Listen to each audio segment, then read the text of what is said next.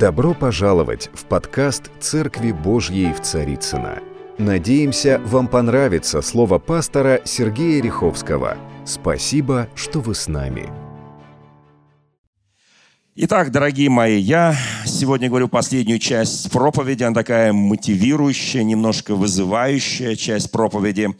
Тем не менее, мне хочется ее произнести. Говорил на утреннем богослужении – и это последняя часть проповеди, которая под общим названием «Четвертая свеча Рождества», ангельская свеча. Но я понимаю, что на завершение этой темы свеча будет продолжать гореть до второго пришествия Христа, и она не потухнет, пока Христос не придет в этот мир. И в этом мире будет то, что написано в Слове Божьем. Вот как кончается последняя глава книги пророка Малахии. Пусть праведники творят правду еще, а нечестивцы пусть делают нечестие. Казалось бы, несправедливое разделение между праведниками и нечестивыми, но мы сейчас говорим не о пророческом действии Божьем, а о факте. Эм, Бог через Слово дает констатацию того, что делают люди. Мы говорили в прошлый раз о вратах жизни и вратах смерти. Сегодняшняя заключительная проповедь называется «Сон на вершине вулкана. Вот так можно охарактеризовать сегодняшнее положение людей в мире. Вы знаете, в истории человечества было много извержений вулканов, и они наносили достаточный ущерб людям. Но современные э, сейсмологи, специалисты, они могут предсказывать возможное извержение – чтобы максимально защитить людей.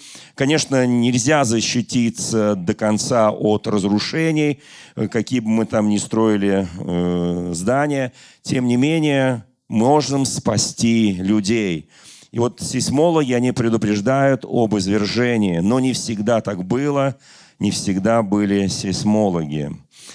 Один из самых э, действующих и по сегодняшний день вулканов континентальной Европы, я не трогаю Ирландию, Исландию и Англию, находится в районе города древнего Помпея.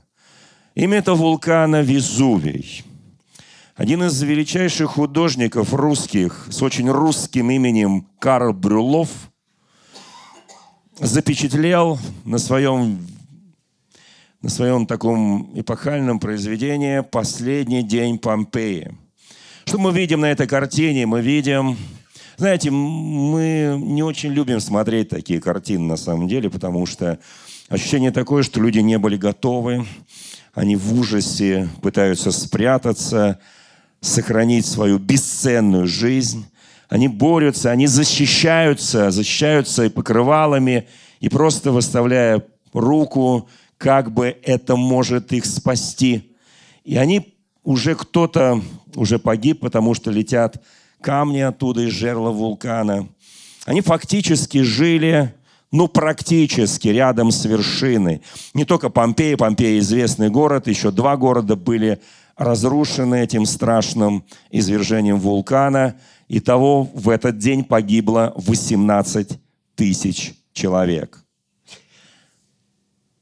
24 августа 79 года по Рождеству Христову произошло это страшное событие – извержение Везувия. Примерно за 14 лет до этого события э, было очень страшное землетрясение в районе э, этого вулкана. И известнейший историк и философ Синека вот как писал об этом мощном землетрясении, которое потрясло окрестные города, нанесло огромный ущерб трем городам. Вместе с тем историк не связывал сейсмическую активность с Везувием. Смотрите, вокруг Везувия происходит разрушительное землетрясение. Не самый глупый человек того времени, Синека, не соединяет эти два события. Извержение вулкана, сейсмическая активность вулкана и землетрясение. И он даже упрекал многих владельцев земель вокруг э, вулкана Везувия, что они покинули свои дома, опасаясь новых толчков. Он их обличал в неразумности и в невежестве. Но в данном случае невежественен оказался сам Синека, величайший ум того времени. Он не связал два события. Вы знаете, в 24 главе Евангелия от Матфея и в книге Откровения, во многих книгах написано о знамениях последнего времени, которые будут перед вторым пришествием Иисуса Христа. Четвертая свеча продолжает гореть. И многие люди, миллионы, миллиарды людей живут, я скажу, не побоясь это, на вершине вулкана, который может извергаться в любое мгновение – Синека не увидел в землетрясении, которое происходило вокруг вулкана, никаких сигналов, никаких посылов на то, что будет извержение вулкана. В Евангелии очень четко написано, когда мы читаем Евангелие от Матфея, 24 главу, там мы видим очень серьезное предупреждение, которое нам поможет правильно понимать. Вся 24 глава говорит о втором пришествии нашего Господа Иисуса Христа. «И пошлет ангелов своих, и трубою громогласной, и соберут избранных». И он говорит, о том же дне никто не знает, ни ангелы Божии небесные, только Отец мой один. Но как были, было в дни Ноя, так будет пришествие Сына Человеческого. Ибо как в дни Ноя, там сказано, перед потопом ели, пили, женились, выходили замуж до того дня, как вошел Ной в ковчег. И не думали, пока не пришел потоп и не истребил всех. Так будет пришествие Сына человеческого. И чуть ранее в 29 стихе написано, «И вдруг после скорби тех дней солнце померкнет». Мы видим на этой картине померкшее солнце. Луна не даст света, и звезды спадут с неба, и силы небесные поколеблются. Тогда явится знамение Сына Человеческого с небес, тогда восплачут все племена земные. Итак, Писание ясно, четко, очень подробно предупреждает, я сейчас не буду читать о всех знамениях этого времени, но если мы внимательно читаем Священное Писание, если мы внимательно читаем средства массовой информации, мы смотрим новостные блоки, да, там есть очень много фейков, но есть то, что должно нас привести я бы сказал так, в бодрствование, ну или в трезвость, в бодрствование или трезвость. Вы знаете, на самом деле мир сегодня живет на вершине этого вулкана. В мире накоплено столько огня, он может в одно мгновение уничтожить весь мир. И политики очень часто кичатся этим, очень часто посылают импульсы населению мира, говоря о том, что а у нас есть такое оружие, а у нас есть такое оружие, если вы в нас, мы в вас. Вы знаете, накал страстей, накал отношений, неприятие. И какова миссия церкви во всем этом? Я сейчас не буду говорить о политиках. Меньше всего мне хочется говорить сегодня о политиках, да и кафедра церковная, наверное, не для политических спичей. Знаете, я хочу сказать о другом, о нашем, о нашей ответственности, о нашем месте во всей вот этой истории человечества в ожидании второго пришествия Христа. Я задам очень такой, знаете, э, наверное, ну, хороший вопрос – кто хочет быть здоров? Телом. Телом. Телом. Все хотят быть здоровым телом. Я не вижу глупых людей, которые говорят, нет, не хочу. Разрешите, буду болеть. А душою, кто хочет быть трезвым, бодрствующим, здоровым душой. Ну, все тоже, да. Хоть и чтобы иметь правильный разум, несожженную совесть, правда, да? Чтобы иметь правильное желание, волю, чтобы делать что-то такое для Царства Божия, чтобы не было стыдно, да? А кто хочет иметь хороший, здоровый дух? Да каждый человек. Глупых людей сейчас нету, да? И вот теперь вопрос, а как соединить нашу ответственность за судьбы мира и то, что говорит Священное Писание, и нашу повседневную жизнь. Оказывается, можно. В этих же самых Помпеи в последний день Может быть, кто-то видел один из известных голливудских фильмов, там спасаются многие христиане. Некоторые не поверили, погибли, некоторые спаслись. Там жила большая христианская община, а другие просто смеялись над ними, говорили, это демоны, которые победили наши языческие боги, и их сковали под, в окрестности горы Везувия. Это они трясутся. Вы знаете, в 63 году, когда было землетрясение нашей эры, и до 79 года люди продолжали ремонтировать свои жилища. И когда излился вот эта лава из из э, Везувия. Еще была свежая краска на домах, которые обновляли свои жилища. Еще была штукатурка свежая, когда они хотели отремонтировать свои жилища. Но они не чувствовали приближения последнего дня, последний день Помпеи. Так назвал Карл Брюлов свое величайшее эпохальное произведение.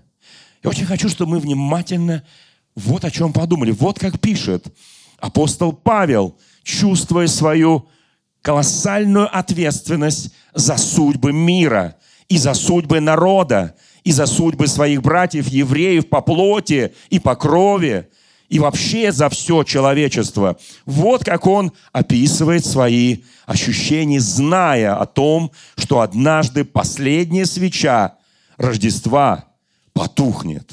Вот так он пишет в первом послании Коринфянам в 9 главе с 16 стиха. «Ибо если я благовествую, то нечем мне хвалиться, потому что это необходимая обязанность моя, и горе мне, если я не благовествую».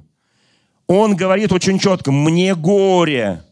И это не какое-то дары мои, таланты, какое-то что-то такое особенное. Говорит, это необходимая моя обязанность. Это не есть что-то, что я делаю как-то эксклюзивно. Никто не делает. Я делаю. Он говорит, это все мы должны делать. Благовестие. И он говорит, горе мне. Кто хочет, задам глупейший вопрос, кто хочет себе горе? Горе еще тое, да? Да никто не хочет. Наверное, сейчас глупых людей нету. Если скажу, поднимите руки, кто хочет себе горе, никто не поднимет руки. Нормальные мы люди. Мы любим жизнь. Мы любим жить. Мы любим, чтобы все было в этой жизни устроено. А Павел говорит, если ты не благовествуешь, если я не благовествую, мне горе. И это не есть что-то эксклюзивно особенное. И дальше он пишет в следующем стихе. «Ибо если я благовествую, ибо если делаю это добровольно, то буду иметь награду. А если не добровольно, то исполняю только веренное мне служение, не более того». У нас прошлый год был год волонтерства и добровольничества в нашем государстве российском. И, конечно, сделано очень многих добрых дел, социального служения. Помогали многим инвалидам и многое что другое сделано в нашей стране. Тысячи, сотни тысяч, может быть, даже миллионы людей, обыкновенных людей вышли, чтобы служить другим людям. И вот здесь возникает важный вопрос. Они это делали добровольно или не добровольно? Добровольно. Они себя назвали добровольцы, волонтеры. Друзья мои, вот когда я делаю что-то для Христа по принуждению – это как бы, ну я делаю. Пусть спасибо скажут, что я делаю.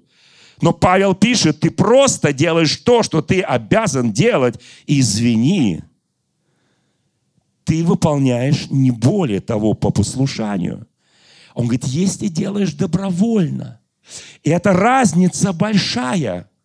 Это колоссальная разница, когда мы благовествуем, то есть проповедуем Евангелие, Царство Божие людям, которые живут на вершине Везувия, на вершине вулкана, и не знают ни дня, ни часа, когда придет Сын Человеческий, да и никто не знает, и церковь не знает.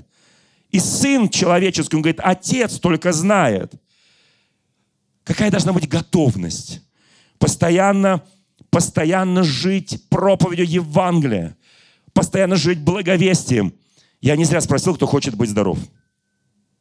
Когда я начинаю благовествовать, когда я ухожу, неважно каким образом, неважно каким методом, я ухожу от своих вну- проблем.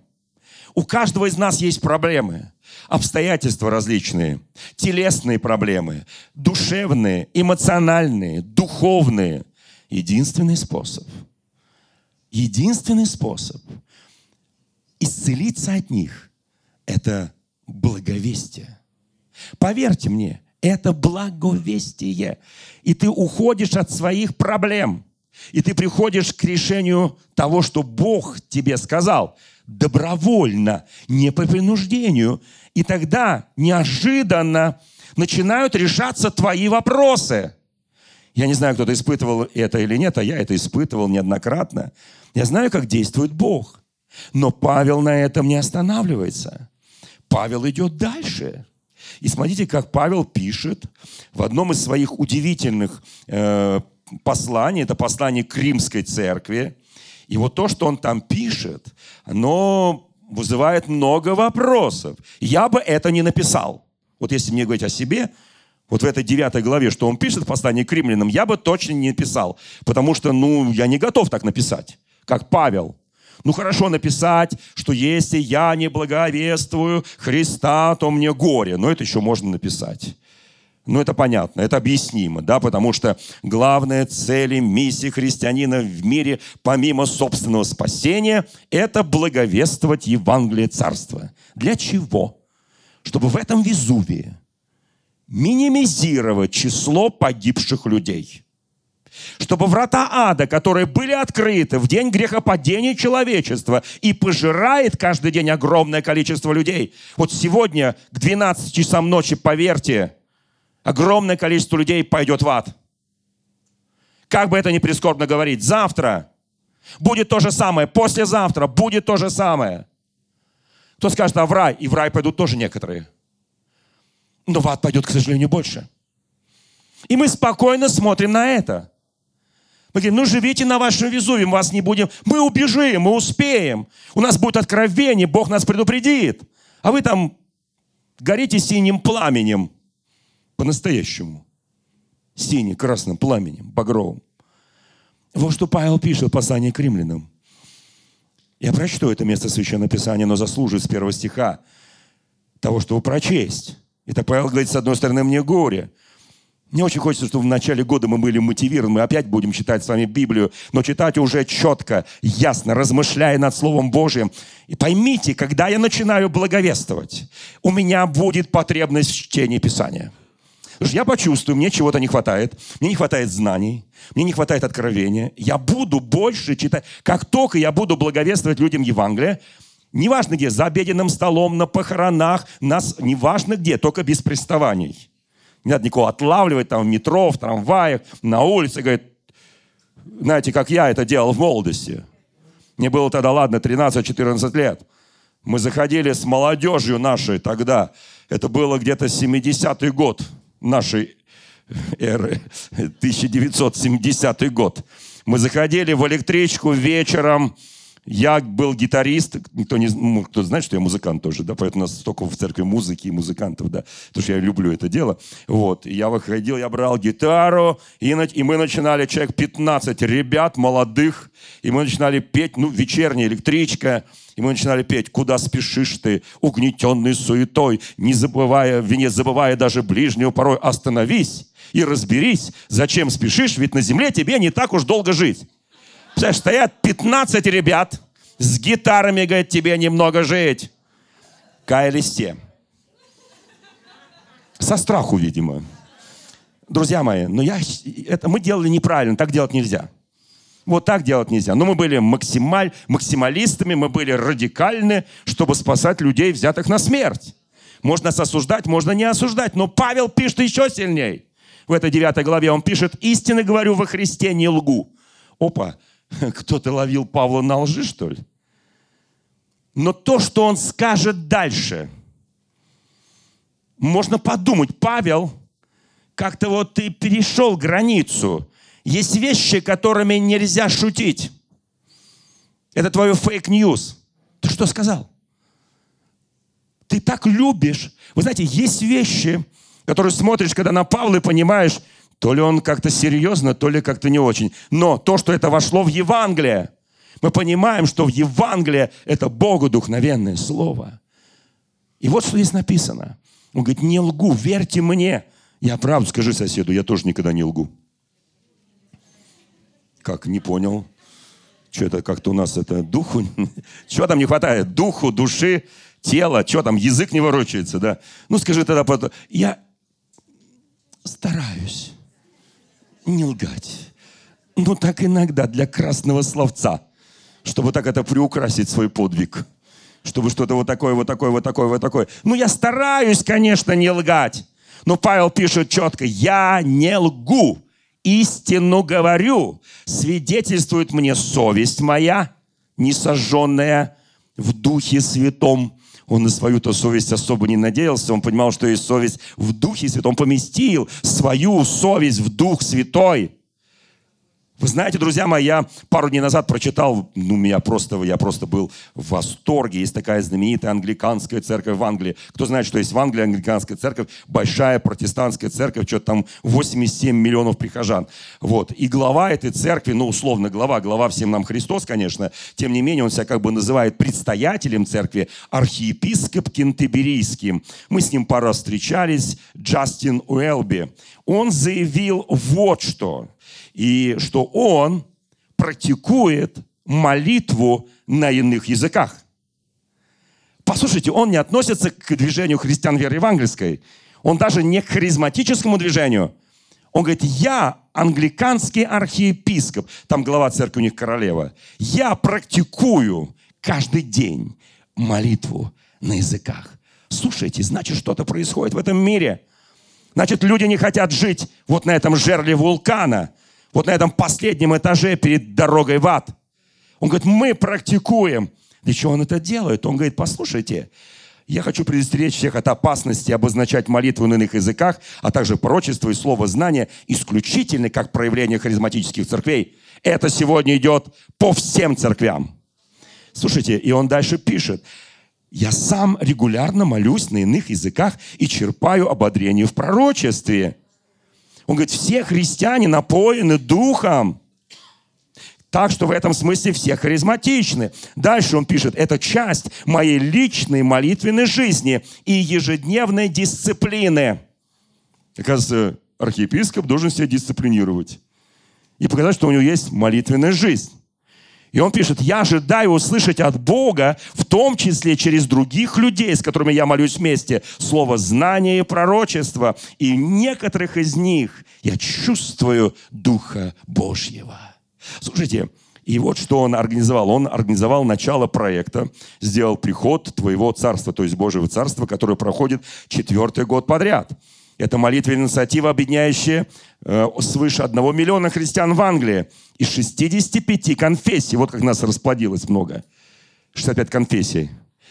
Более участников из 114 стран молиться о евангелизации. Эта молитва совершается между Вознесением и Пятидесятницей с 30 мая по 9 июня. У них там фиксированные даты. И посвящено сошествию Духа Святого на апостолов. Слушайте. И что меня удивило, он пишет, так это количество людей, которые присоединились к этой молитве. Участвуют методисты, католики, православные, пятидесятники. Это не только дело нашей англиканской церкви, это дело всей полноты церкви.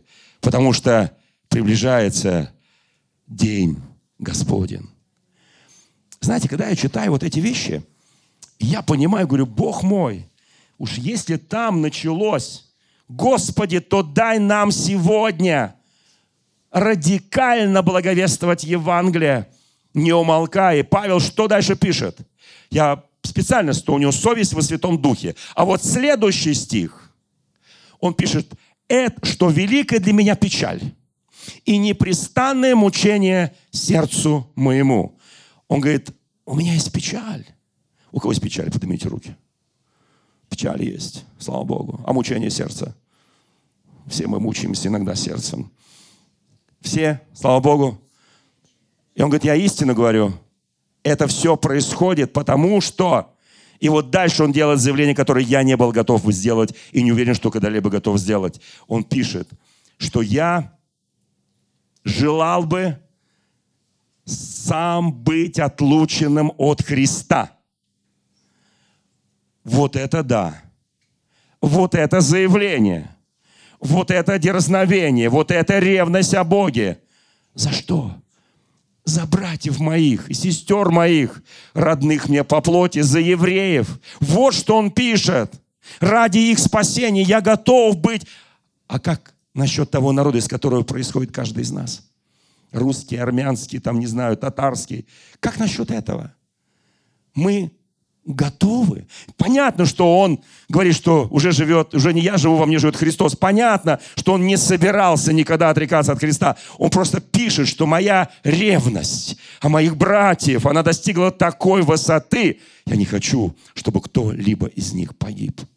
Вот какая ревность в этом заявлении апостола Павла. Врата ада распахнулись, чтобы поглотить очень многих людей – этот мир является для нас всех дверью в вечность.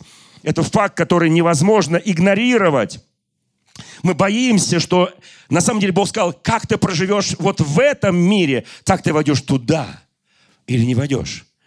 Послушайте, грешники резвятся перед всемогущим Богом. Они его провоцируют перед его лицом.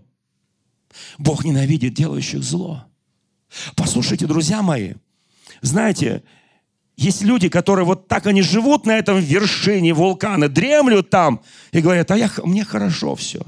Я спасен, чем мне другие люди? Знаете, есть такая книга Ниемии. Кто слышал такого Ниемия? Такой прекрасный пророк, очень хороший пророк. Позвольте мне кое-что. Он там описывает, как после очередного разрушения храма пришли люди, чтобы восстанавливать храм. И первый, кто пришел восстанавливать, это был великий священник – великий священник Ляшив. И он чинил, э, ревностно написано в Священном Писании, он построил овечьи ворота, осветил их, и башни, кто поедет, можете это все увидеть, кто поедет сейчас в Израиль. И вот смотрите, там назвали его имя, Писание называет его имя. Писание говорит, что он сделал, какой объем работы он сделал. И дальше написано, по примеру их, вот этих священников, многие люди ревностно взялись за работу.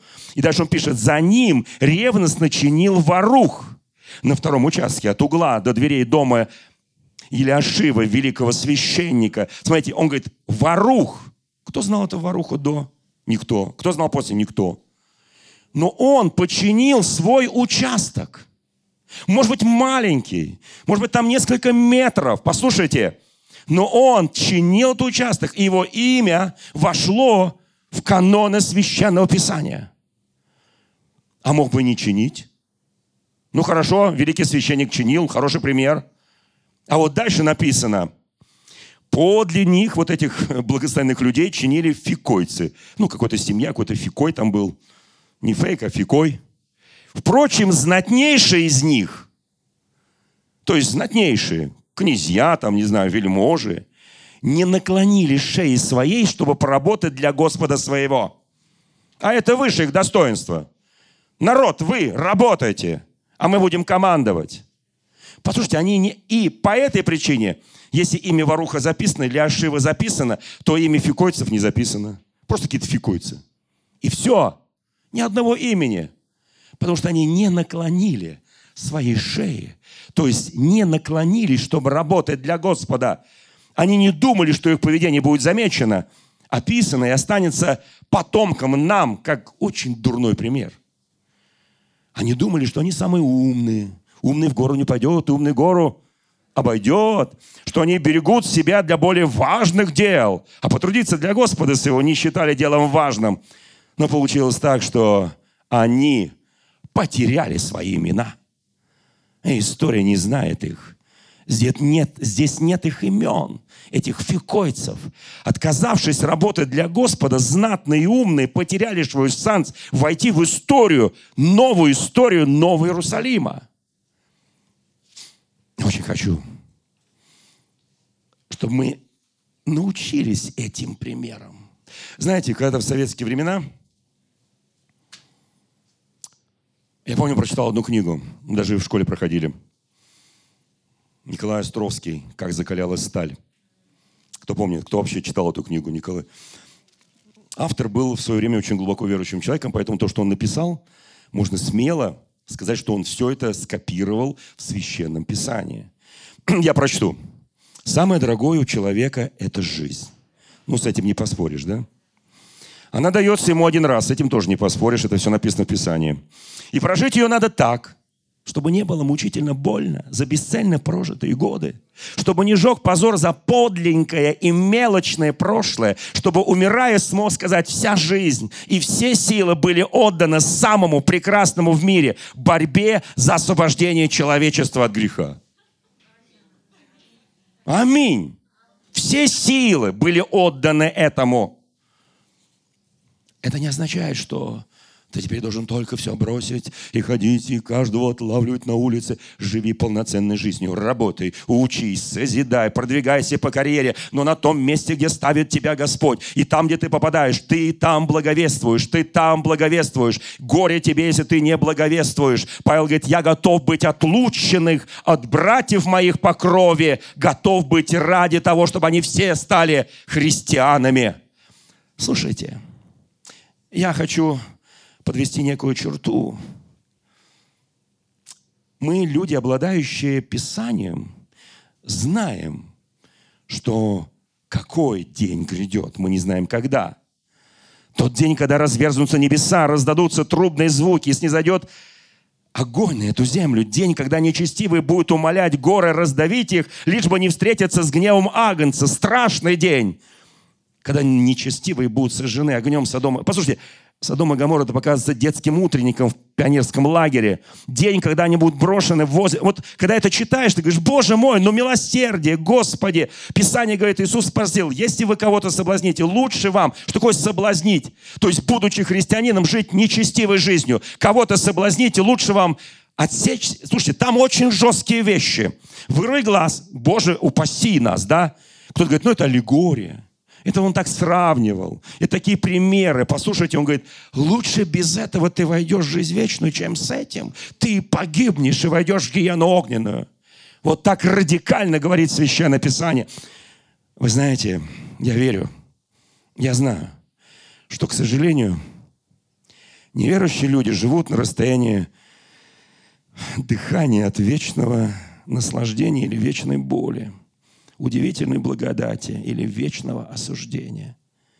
На расстоянии дыхания. Что такое дыхание? Бог есть Дух. Когда я исповедую Христа своим Господом, это движение воздуха, не более того.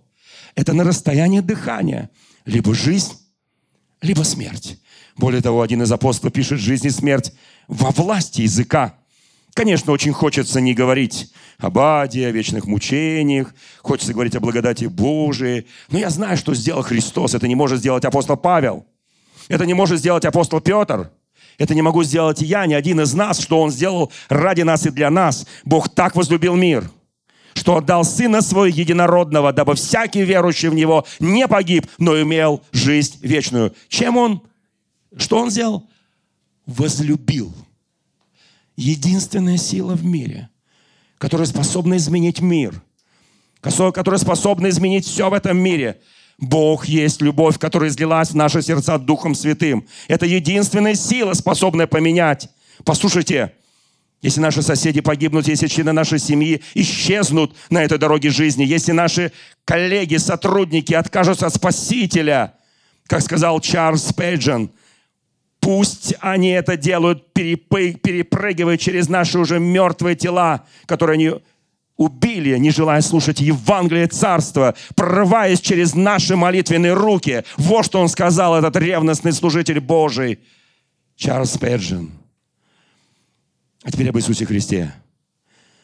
Бог так возлюбил этот мир, что отдал Сына Своего. Иисус занял наше место на вершине вулкана. Услышьте меня. Он занял наше место на вершине вулкана. Он охотно прошел через дверь ада и стал нашей дверью в небеса.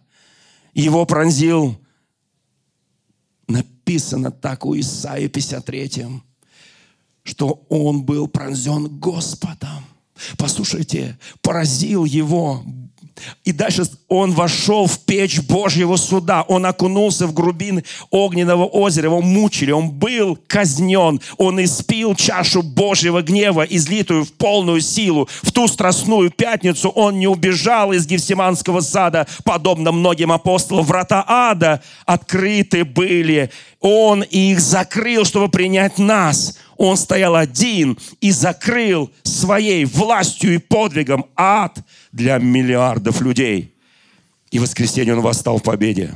Смерть, грех, сатана лежали под его ногами. Свершилось, сказал Иисус. Поэтому мы не просто предупреждаем о Божьем гневе. Мы приглашаем принять Христа и жить. У нас есть хорошие, радостные новости для каждого человека. У нас есть Евангелие. У нас есть Евангелие. Кто знает, что у нас есть Евангелие, которое говорит, что грех не настолько силен, чтобы убить нас. Проклятие не настолько сильно, чтобы уничтожить нас. Суд суд недостаточно окончателен, ад недостаточно огненный, чтобы поглотить нас, могила недостаточно глубока, потерянные должны быть найдены, мертвые должны воскреснуть для закланного Иисуса Христа. Вот так говорит Священное Писание. Кто хочет, чтобы твои соседи были спасены? Кто хочет, чтобы твои родственники были спасены? Кто хочет, чтобы гнев Божий был уменьшен? чтобы вечная жизнь пришла. Мы обретили, обрели Бога. Знаете, самый большой Божий инструмент, самый сильный – это любовь. Я не благовествую, если не люблю. Если в моем сердце нет любви, я не могу благовествовать. Если есть любовь, нам нужно говорить, где мы обедаем, где мы встречаемся, где мы находимся, где мы прогуливаемся, где мы едем, на похоронах, не знаю, на свадьбе, если Бог тебя подсадил с кем-нибудь, это не нужно кричать во все услышание. Мы должны разрушать и разрушать двери этого ада вместе с нашим Господом Иисусом Христом. Мы должны быть смелыми, а не очень осторожными. Послушайте, я очень хочу, чтобы мир наш покоился в объятиях распятого Иисуса. Кто не хочет болеть? Я еще раз задам вопрос. Благовествуй. Кто хочет иметь хорошее душевное настроение, эмоциональный, хороший тонус? Благовествуй. Для этого тебе придется много молиться. Много молиться на языках, исполняться Духом Святым. Много читать Священное Писание. Другого пути нет, другого выхода нет, друзья мои.